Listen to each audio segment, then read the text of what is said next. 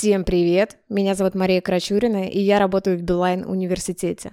Многие уже знакомы с нами через цикл открытых лекториев на YouTube-канале Билайн точка ру. Ну а если нет, то, друзья, рекомендую к просмотру архи полезного контента. Ссылочку закреплю к описанию к этому подкасту. И, наконец-то, мы запускаем цикл подкастов «Под другим углом», где внутренние спикеры Билайн и приглашенные гости будут делиться своей экспертизой в разных областях бизнеса и жизни. Сегодня у нас в гостях Андрей Венедиктов, сертифицированный коуч, эксперт в области ценностного коучинга и управления эмоциональным состоянием. Андрей ответит нам на один из самых актуальных запросов коучу сегодня. Как же управлять своим эмоциональным состоянием? В течение подкаста вы узнаете, какие бывают эмоции, нужно ли делить их на плохие и хорошие, какие последствия бывают после подавления эмоций и какие инструменты на ежедневной основе помогут вам возвращаться в ресурсное состояние. Андрей, привет! Ура, ура! Меня зовут Андрей Венедиктов, и я искренне рад приветствовать вас на нашей первой лекции. На лекции в рамках грандиозного, масштабного и невероятного проекта, который запускает Билайн Университет. И для меня огромная честь, на самом деле, поскольку когда-то, давным-давно, десять лет назад, я пришел в компанию Билайн, я попал в Билайн Университет и работал как внутренний тренер. И вот сейчас есть возможность как раз вернуть компании в свою такую внутреннюю благодарность через тем, чтобы поделиться с вами теми инструментами и знаниями, которые я за эти десять лет наработал.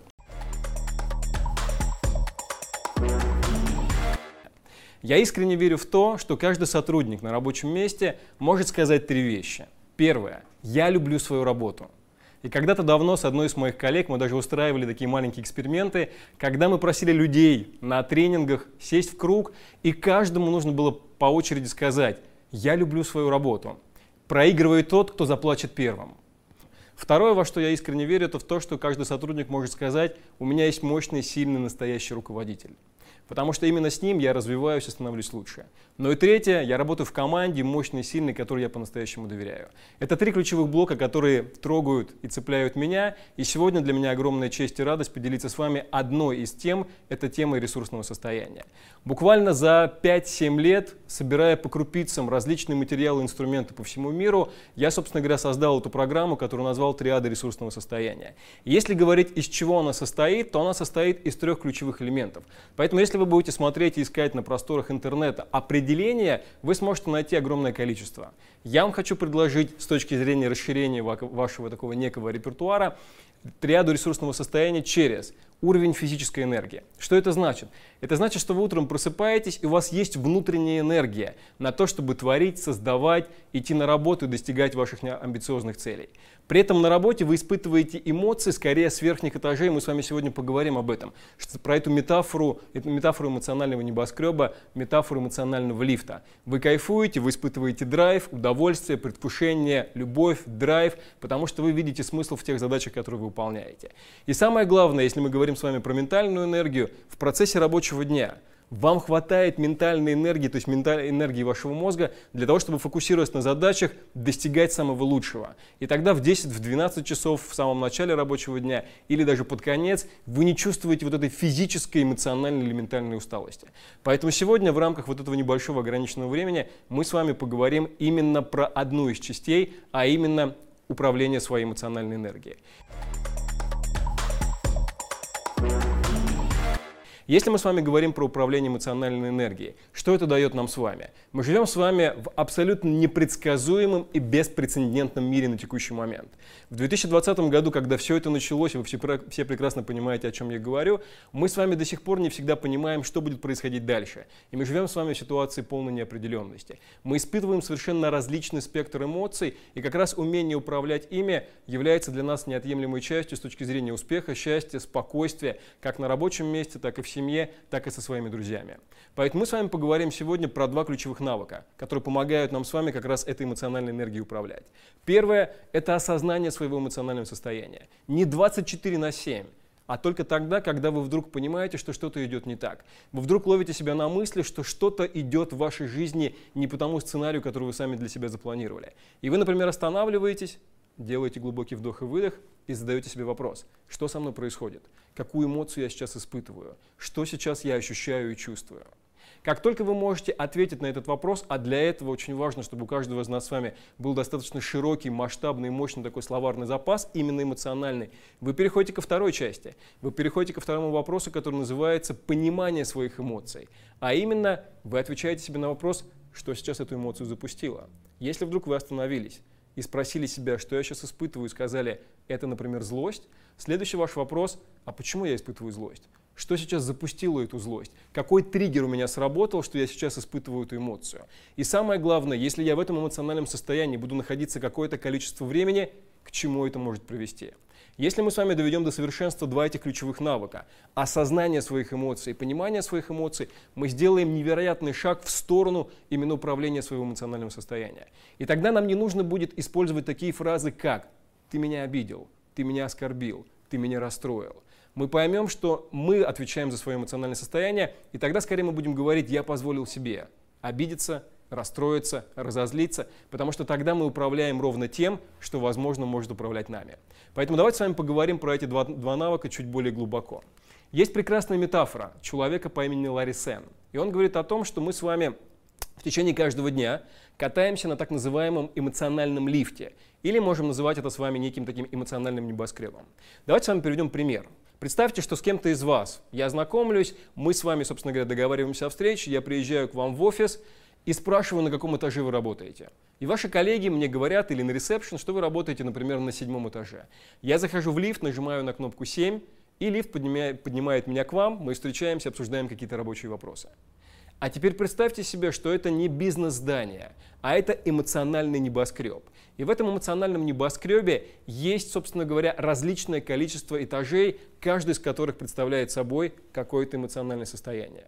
И я точно так же прихожу в это здание, я точно так же на ресепшн встречаюсь с человеком, который знает вас, и я задаю ему вопрос. Скажите, пожалуйста, а на каком эмоциональном этаже я могу найти этого человека?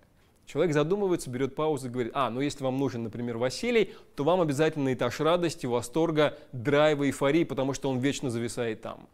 Или он мне говорит, а, если вам Василий нужен, то это вам, пожалуйста, на цокольный этаж, там, где раздражение, злость, негодование, печаль, тоска и многие другие эмоции, которые мы с вами чуть позже будем называть скорее такими неприятными, мешающими нам. И вот эта метафора эмоционального небоскреба или эмоционального лифта, как угодно можно ее называть, она помогает нам понять несколько важных вещей. Первое. В течение каждого дня каждый из нас с вами проезжает разные этажи. Мы с вами бываем на разных этажах. Нет ничего плохого, нет ничего грустного, нет ничего страшного в том, что наш с вами лифт иногда опускается вниз. И мы испытываем, например, страх, или мы испытываем, например, злость, или мы испытываем, например, скуку. Другой вопрос, что было бы здорово, чтобы мы не застревали на этих этажах. Если бы я пришел к вашим близким, к вашим родным, к вашим друзьям, или спросил бы вас напрямую, на каких этажах эмоциональных вы проводите большую часть своего времени? Где вы зависаете, когда что-то идет не по вашему плану? Или, например, где вы проводите большую часть времени, когда вы достигаете успеха или результата? Где вы проводите большую часть времени на работе? Или где вы проводите большую часть времени с точки зрения эмоционального этажа, когда начинаются ваши выходные?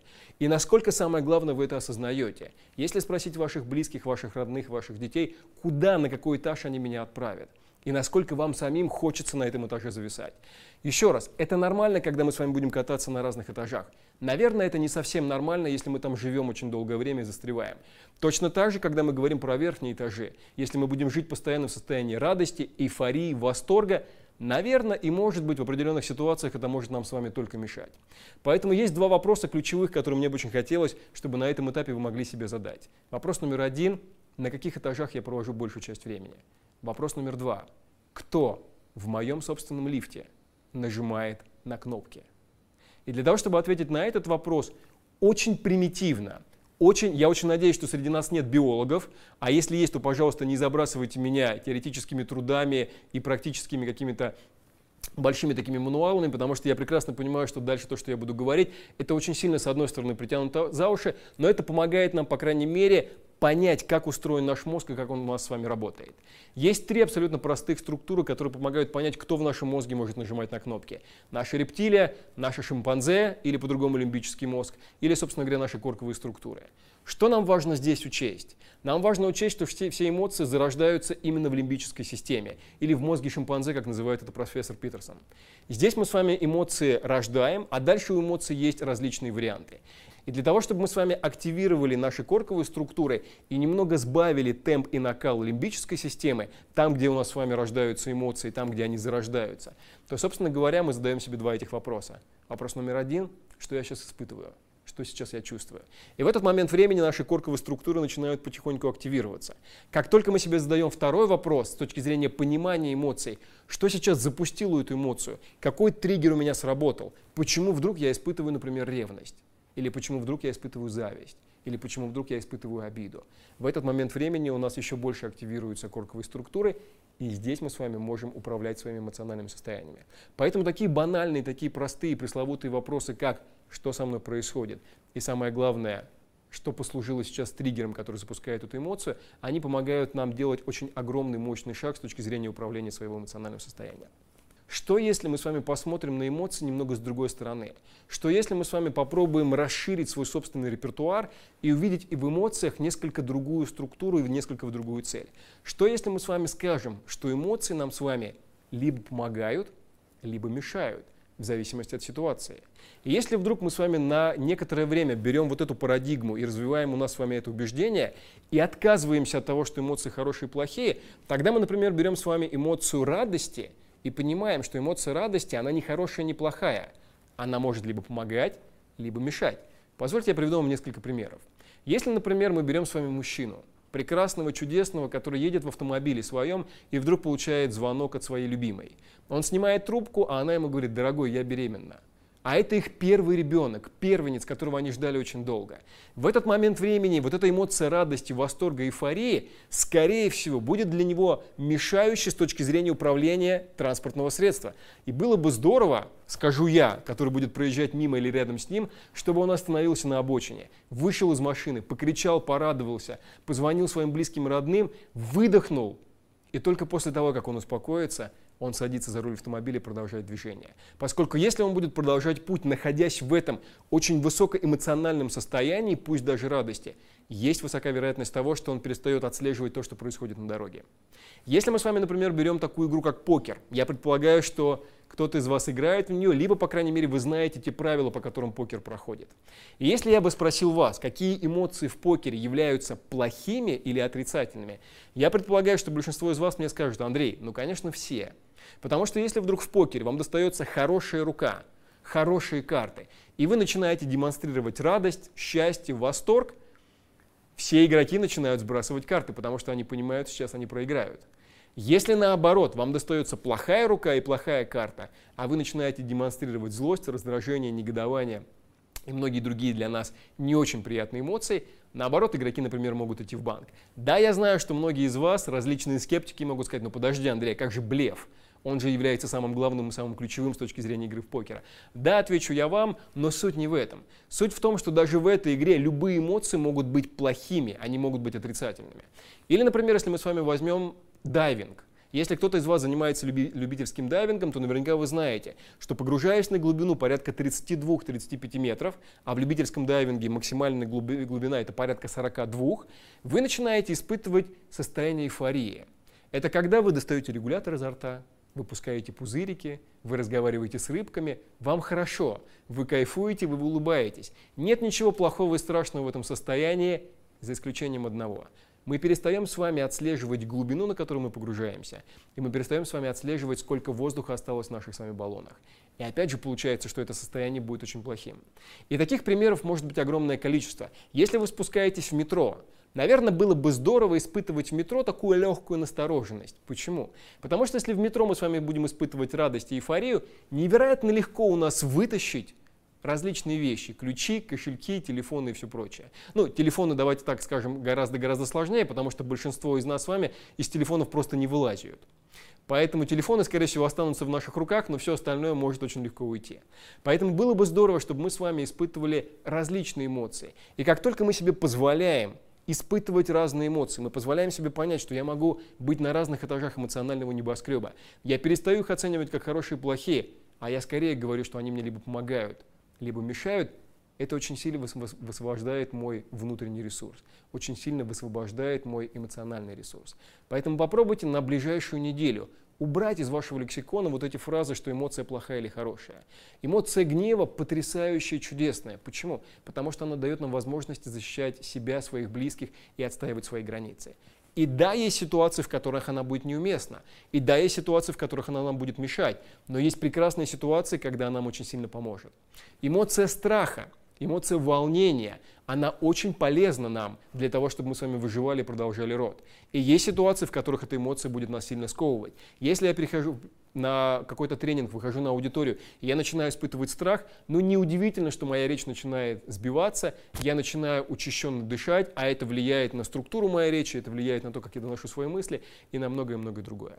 Поэтому, я надеюсь, понятна вот эта мысль, и мы с вами берем метафору эмоционального небоскреба, отдаем себе отчет в том, что мы будем кататься на разных этажах, осознанно выбирая эти этажи через нашего человека, а не шимпанзе и рептилию.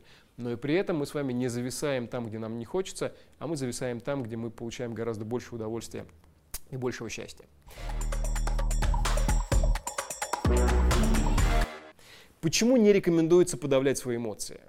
Есть четыре самых главных ключевых негативных последствия, которые мы с вами получаем, если на регулярной основе эмоции загоняем внутрь себя. Если мы занимаемся самоуничижением, если мы начинаем спорить сами с собой, если мы начинаем бороться, бежать или, собственно говоря, отключаться. Один из самых таких распространенных инструментов подавления своего эмоционального состояния или бегства от него является отключка-заморозка. Что это значит?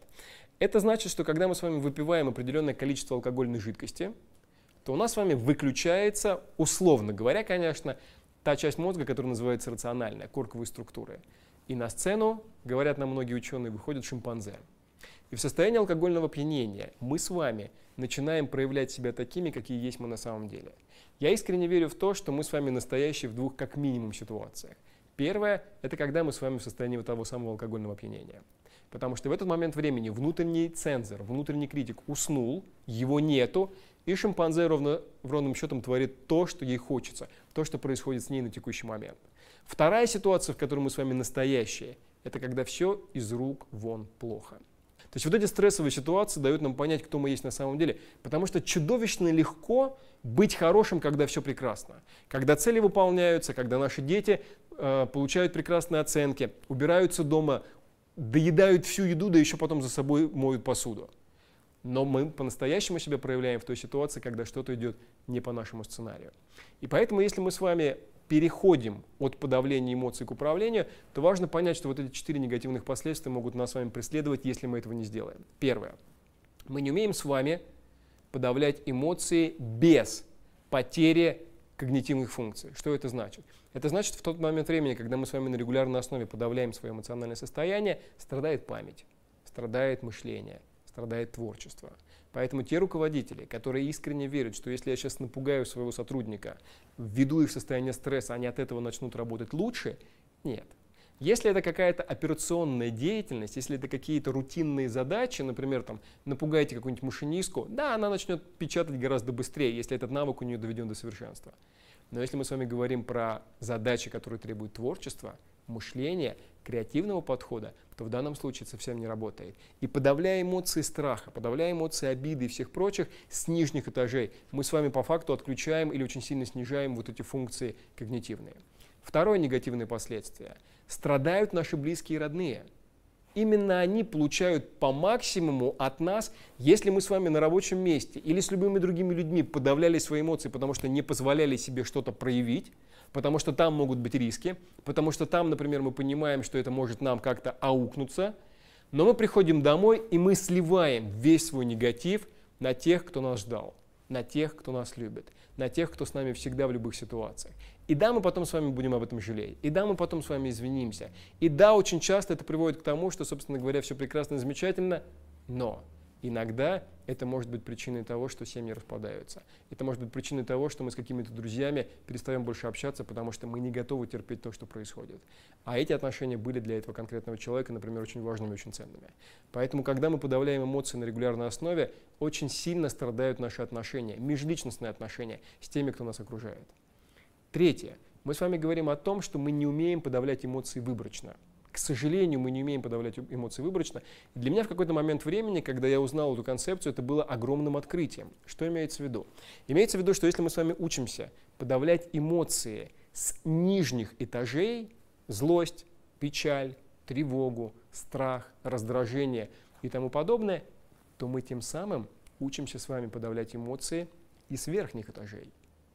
И мы с вами можем получить человека, которого ничего уже не может взбесить, он уже сильно не раздражается, но ничего по-настоящему не может его вдохновить, порадовать. И он летит куда-нибудь в Кейптаун, поднимается на столовую гору. Ты его потом спрашиваешь, ну как? Он говорит, ну ничего так. Он прилетает в Австралию, погружается на Большом барьерном рифе, ты говоришь, ну? Он говорит, ну окей. Где-нибудь по прекрасному Алтаю, Байкалу, огромному количеству наших шикарных мест, Сахалин, Камчатка, он путешествует, ты его спрашиваешь, ну как? Он говорит, ну ничего, так сойдет. То есть человек не испытывает практически уже никакого эмоционального состояния.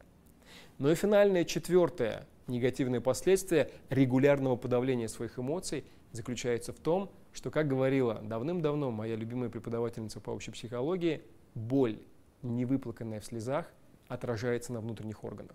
Что это значит? Это значит, что все непроработанные эмоции мы с вами держим в теле.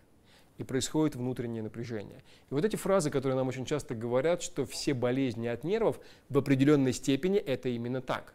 То есть, понятное дело, что не все совершенно болезни, но некоторые из них, определенная часть влияет на то, что, собственно говоря, если мы находимся в постоянном стрессе и не умеем этим управлять, это отражается на нашем здоровье.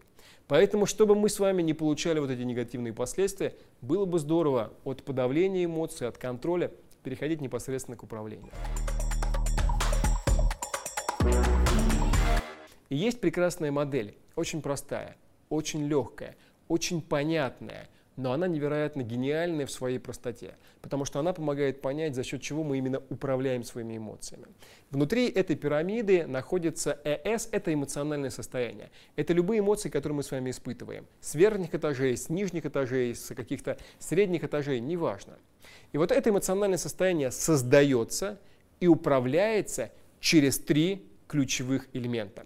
Первый ключевой элемент у нас с вами называется физиология. Что это значит?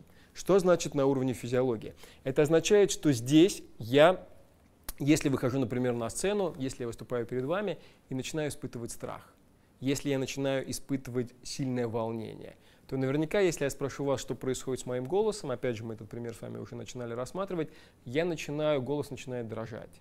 У меня, собственно говоря, плечи уходят вперед, голова уходит вниз. То есть мое эмоциональное состояние влияет на то, что происходит с моей физиологией. Если я испытываю страх, если, вернее, я испытываю злость, раздражение, гнев, наверняка скажете вы мне, что мое тело в этот момент времени начинает очень сильно напрягаться. Вряд ли оно расслабляется. И если вы поэкспериментируете вот прямо сейчас, сидя перед вашим компьютером или перед вашим телефоном, попробуйте сейчас занять такую позицию, при которой ваши плечи уйдут прям далеко вниз. Вы опустите вашу голову, вы можете скрючить ваши ноги, и в этом состоянии скажите себе: я это сделаю. Прям сделайте это, пожалуйста, и попробуйте отследить, что с вами произойдет. А теперь сделайте наоборот. Теперь расправьте ваши плечи, теперь поднимите вашу голову и поменяйте очень просто и условно ваше физическое состояние. И в этом состоянии скажите себе: я это завалю, у меня это не получится. И если здесь вы сделаете так, я предположу, что вы скажете себе: ну, как-то не очень верится, потому что у меня совершенно другое эмоциональное состояние. Если при этом в этом состоянии, когда ваши плечи расправлены, голова идет вверх, вы скажете себе: я это сделаю, наверняка для большинства из нас внутреннее состояние нам скажет: да, есть уверенность, есть убежденность. Понятно, что это не какое-то позитивное мышление, для этого еще нужны конкретные инструменты, нужны навыки и многое-многое другое, но это парадокс. Это не эзотерика, это не психология, это в определенной степени биология. Именно таким образом он влияет на нашу с вами физиологию. А если вы на секунду вернетесь в то самое скукошенное состояние, в котором мы находились некоторое время назад, и вы себе под нос скажете: я это завалю, наверняка большинство из нас скажет: о, слушай, да, легко, даже не нужно второй раз просить, потому что в этом состоянии физическом нет никакой внутренней уверенности, что у меня получится. Поэтому, когда мы с вами говорим про физиологию, есть несколько ключевых инструментов, как можно с ней работать. Никуда мы с вами от этого не уйдем. Но самое главное, самое основополагающее, это, конечно, дыхание. В той самой ситуации стресса, в которой мы с вами можем находиться, первое, что начинает страдать, это дыхание. Попробуйте в этот момент времени отследить, что ваше дыхание, например, начинает сбиваться. Закройте глаза, возьмите паузу, сделайте глубокий вдох, выдох, и вы постепенно начнете приходить в нужное эмоциональное состояние. Дальше мы с вами говорим о том, что физическая нагрузка. Для того, чтобы мы с вами могли управлять своими эмоциональными состояниями на уровне физиологии, физическая нагрузка очень сильно помогает. Я думаю, что у каждого из нас с вами, ну или у большинства, бывали такие ситуации, когда вы испытываете какое-то состояние не очень приятное, прям паршивые эмоции, лифт уехал вниз, но вы пошли, позанимались спортом, вы побегали, вы сделали что-то физически активное, эмоциональное состояние меняется. Опять же, это не эзотерика, это не психология, это биология, потому что меняется наше внутреннее определенное такое гормональное состояние. Мы вырабатываем те гормоны, которые позволяют нам в текущий момент испытывать себя совершенно по-другому и чувствовать себя иначе. Прекрасный секс, шикарная йога, все это относится сюда, потому что на уровне физической энергии мы меняем вот эту физическую нагрузку. Но третий инструмент, третья возможность поменять свою физиологию, это так называемая прогрессивно-мышечная релаксация. Это очень известный инструмент, наверняка большинство из вас, если занимаетесь этой темой, слышали про него. Он означает, что мы с вами постепенно напрягаем, а после этого расслабляем свое тело. Напрягаем и расслабляем. И если вы, например, возьмете ваши руки и поместите их прямо перед собой, вот таким образом, и начнете давить ладони на ладонь, чувствуя напряжение в грудной клетке и в вашем плечевом таком каркасе, то вы почувствуете напряжение, и если здесь же вы через пять секунд отпустите, пойдет расслабление. Вы напрягаете еще раз, вы расслабляете, напрягаете, расслабляете. Попробуйте, если, например, вы испытываете эмоции с нижних этажей, пойти потолкать стену. В прямом смысле слова подходите к стене, но главное, чтобы она была прочная и упругая, и начинаете ее толкать силой пять секунд, после чего выдыхаете. Вы то же самое можете сделать с руками, напрягая руки, расслабляя, напрягая, расслабляя. Вы можете делать эту практику, например, перед сном. Есть шикарная, прекрасная музыка. Есть такие медитации, которые называют направляющие медитации. Когда вы ложитесь в постель, вы закрываете глаза, и вам голос начинает рассказывать по чуть-чуть, по частям, вы напрягаете свои части тела, а потом расслабляете. Это прогрессивно-мышечная релаксация. Не обязательно это делать вечером перед сном, вы иногда можете это сделать, например, на рабочем месте. Вы вдруг поймали себя на мысли, что разговор с вашим руководителем опускает ваш лифт на нижние этажи. Или вдруг вы поняли себя, что вы с ребенком делаете дома домашнее задание, и вас начинает что-то раздражать и бесить. Попробуйте сделать эту прогрессивную мышечную релаксацию. Попробуйте подышать. Здесь и сейчас буквально одна минута, и вы начнете отслеживать и отлавливать, как ваше эмоциональное состояние меняется.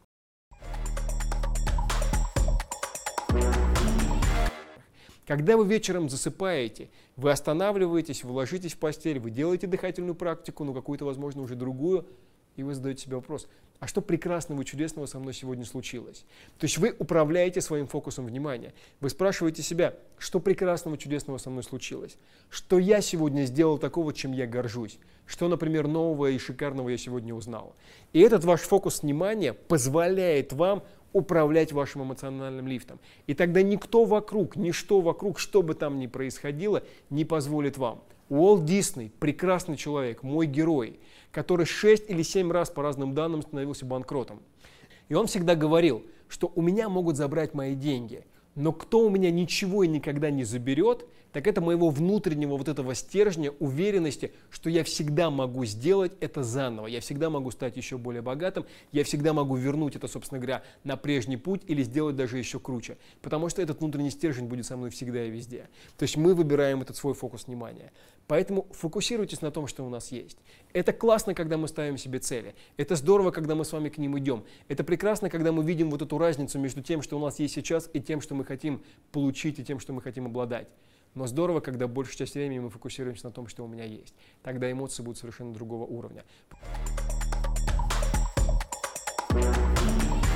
И третье. Есть люди, которые постоянно живут либо в прошлом, либо в будущем.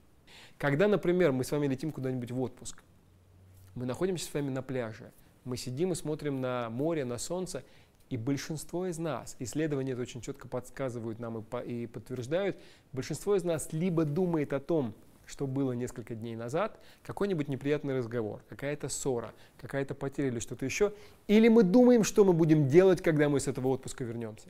И очень сложно оставаться в текущем моменте, здесь и сейчас, наслаждаясь теплой водой, наслаждаясь прекрасным солнцем, компанией, друзьями, детьми, любимыми и так далее. И вот умение возвращать себя в текущий момент, это и есть, например, суть медитации.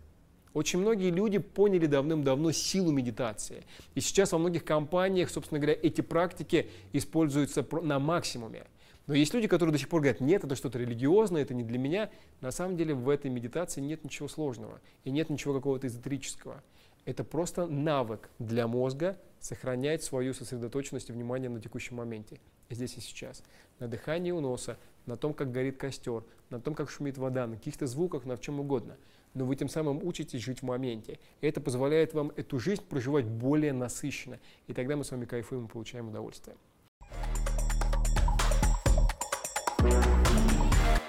Мы с вами говорим о том, что мы перестаем эмоции расценивать как хорошие или плохие. И мы начинаем смотреть на них как на те, которые нам помогают, или те, которые нам мешают. И вдруг мы осознаем, что это нормально побыть немного в состоянии какой-то светлой грусти. Потому что здесь мы можем отпустить что-то, что уже давно не нужно держать. Здесь мы можем позволить себе немного всплакнуть. Здесь мы можем позволить себе немного расслабиться. Я очень люблю такого человека, которого зовут Брене Браун. Она шикарная и чудесная. Она очень долгое время изучает несколько тем, а именно тем, тема стыда и тема, например, уязвимости. И она в некотором из своих интервью, в одном из последних, сказала фразу, и вот как бы вот эту часть, которая меня очень сильно зацепила. Она сказала, что я очень долго не могла понять, почему люди бизнеса постоянно играют какие-то роли, почему они постоянно надевают какие-то маски и не могут быть самими собой настоящими, такие, как они есть на самом деле. А потом она говорит, я начала работать с различными военными структурами, я начала работать с полицией, я начала работать с пожарными. И вдруг, совершенно неожиданно для себя я поняла, что я никогда так много не смеялась, как с ними, и я никогда так много не плакала, как с ними. И разговаривая с ними, она говорит, я вдруг осознала для себя и вывела такую формулу, что эти люди, пожарные, военные, полиция и многие другие вот из этой области, они давным-давно, давным-давно всем уже все доказали. И им не нужно больше никому ничего доказывать. И там, где им страшно, им страшно. Там, где им больно, они испытывают боль. Там, где им радостно, они смеются. Там, где им грустно, они пла- плачут. Им не страшно показать себя настоящими, потому что они каждый день рискуют своими жизнями для того, чтобы спасать других людей. И если мы с вами берем бизнес, к большому сожалению, встречаются люди, которым еще нужно много чего доказать.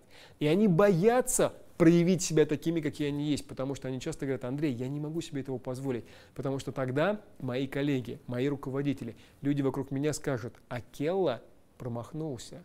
И это будет использовано против меня, и они увидят мою слабость, они увидят вот эту мою уязвимость, которую будут использовать против меня.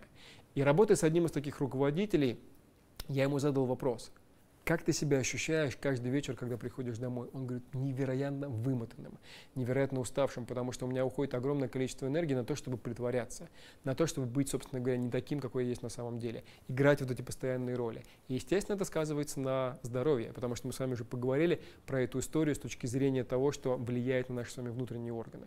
Поэтому, как только мы с вами позволяем себе испытывать разные эмоции, мы перестаем подавлять их, контролировать, а мы начинаем управлять, мы говорим, окей, что я могу сделать на уровне физиологии для того, чтобы изменить свое, э, фи, изменить свое эмоциональное состояние?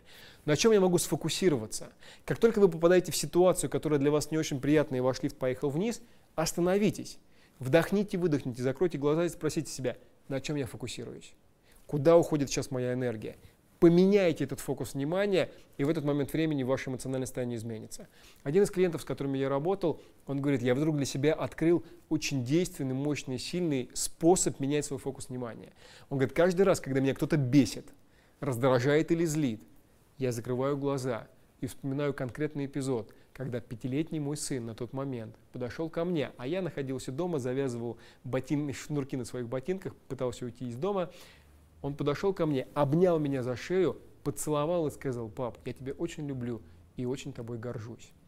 И это было настолько неожиданно, что он говорит, у меня практически слезы на глазах появились, но как, как, как только я вспоминаю об этом эпизоде, вся агрессия, все эмоции с нижних этажей уходят. Почему? Потому что мозг наш с вами устроен таким образом, что мы не умеем испытывать две эмоции одновременно, которые противоположны друг другу. Мы с вами в каждый момент времени испытываем что-то одно. И вы начинаете управлять этим фокусом. И тот же второй вопрос, который вы себе задаете: а что сейчас я, как я это интерпретирую, какое значение придаю этой ситуации, почему я так на нее реагирую, что испытываю зависть, что испытываю злость, что испытываю ревность, что испытываю обиду и так далее. И как только вы себе задаете другой вопрос: а что еще это может означать, какое другое значение я могу придать этой конкретной ситуации, мы с вами начинаем управлять эмоциями, наш лифт начинает потихоньку ехать наверх.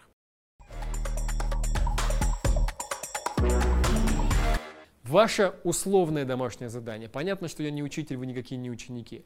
Во-первых, я очень надеюсь, что для вас эта информация была в определенной степени ценной и полезной. Попробуйте сделать для, для себя следующее. В следующий момент времени, когда вы вдруг поймаете себе на мысли, что ваш лифт поехал вниз, остановитесь и спросите себя, на чем я фокусируюсь здесь и на чем я могу сейчас фокусироваться, для того, чтобы это эмоциональное состояние поменять. Измените фокус и начнете чувствовать, как ваши эмоции меняются. Спросите себя, какое значение я придаю этим словам, этой фразе, этому поступку, этому поведению, и какое другое значение я могу придать для того, чтобы испытать другие эмоции. Заботьтесь, пожалуйста, о себе, будьте в этом самом ресурсном состоянии, и тогда нам с вами все будет по плечу. Берегите себя, будьте здоровы, будьте счастливы. Всем пока, всем счастливо.